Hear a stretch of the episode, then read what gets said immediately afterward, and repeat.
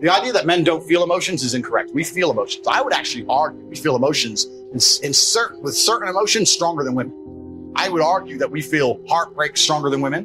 I would argue we feel anger like a woman could never understand. I would argue we are extremely emotional. Rage. Rage, pure rage.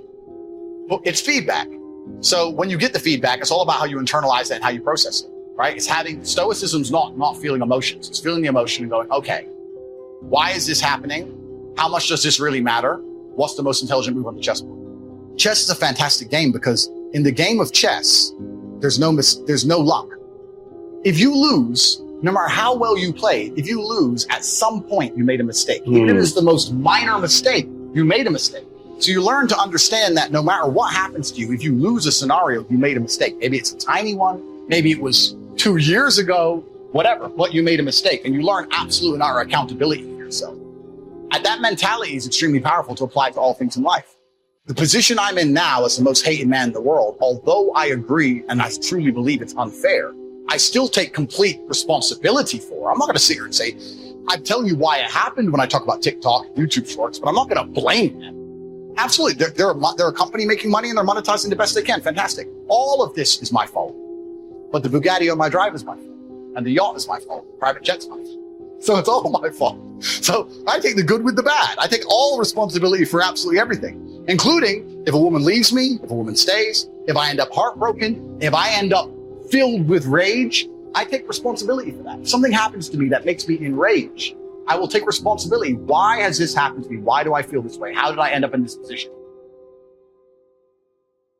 This one we've heard since we were small, I'm sure. In fact, we've probably heard it so often we could quote it. It says, whatever you sow, what? You shall reap. Here's my first suggestion on the law of sowing and reaping. Don't try to beat it. You might as well try sitting on the sun in the morning. Keep it from coming up. You'll have better luck. Whatever you reap is what you've sown. If you don't like the crop, who do you look up? Answer. Whoever planted it. And where do you find who planted your crop? Answer. In the mirror. That's where you go. And if necessary, you say, a few skinny carrots? Where were you last spring? Asleep? Let me give you seven key points to the law of sowing and reaping.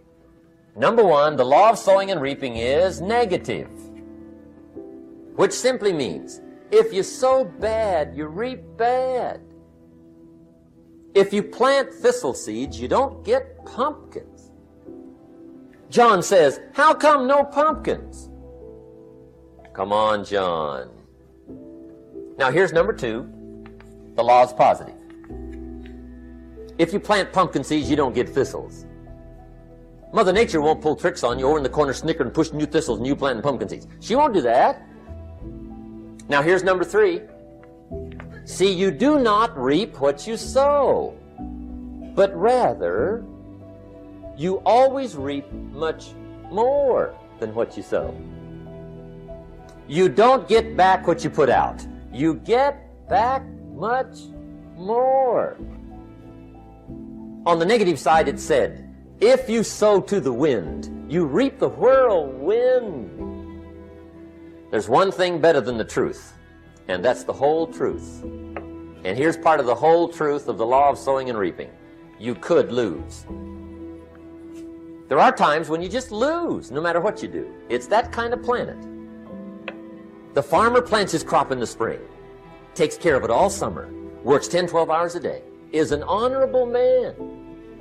But the day before he sends the combines into the field, a hailstorm comes along and beats it all in the ground, which means you lose. It's just that kind of planet. Sometimes it's going to hail on your crop.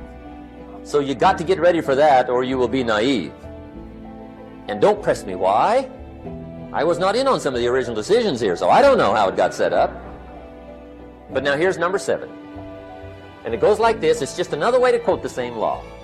If you don't sow? You don't reap. You don't even have a chance. Get you some sowing going.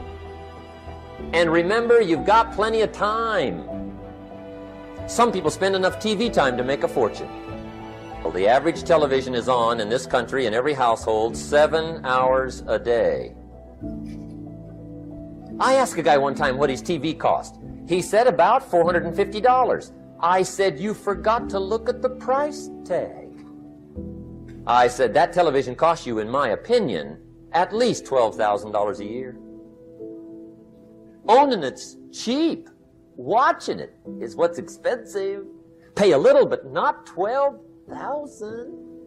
And he's the guy that said, I hope pay TV never comes. And here's a good question to ask. We are all buying somebody's plan. The question is, whose? Who's got you talked into your present plan? Who's got you talked into doing what you're doing? See, 10 years from now, you will surely arrive. The question is, where?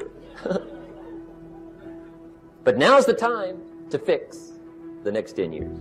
And who can? Anybody. It's not what happens that determines the major part of your future. The key is what you do about it. We cannot change the circumstances, but we can change ourselves. If you will change, everything will change for you. Work hard on yourself and develop the skill. I'm telling you, your whole life can explode into change.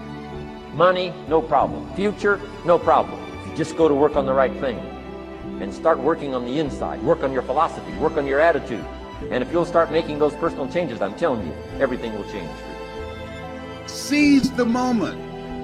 Do you know how much time you have left? If you put everything off until you're sure of it, you'll never get anything done. When you have these ideas of greatness, you got to go forward. You got to go, man. Never wait on the right time, because the right time ain't ever coming. But if you don't do it now, when you gonna do it? Oh, when I get all my ducks lined up. Is that right? What if it's not duck season? Defer no time. Delays have dangerous ends. You were chosen to do the greater work. That's why you're still breathing. You're not a loser. You're a winner. You were born to win. You came here winning. I'm not going to be among those who just watch and say, Isn't this awful? Your people are feeling hopeless, powerless, that they have no control over what's going on with them. But you do. When life has knocked you down and slapped you around, in order for you to get back up, you got to be hungry to win. Life demands that you pick up the pace. If you don't pick up the pace, you're going to be left behind. You don't want to waste any time. You don't want to join the masses. The masses are home finding out what's next on Netflix. Who has the time to do that? You only want to listen to people that have done what you want to do and have more experience, people that's going in the direction of where you want to go.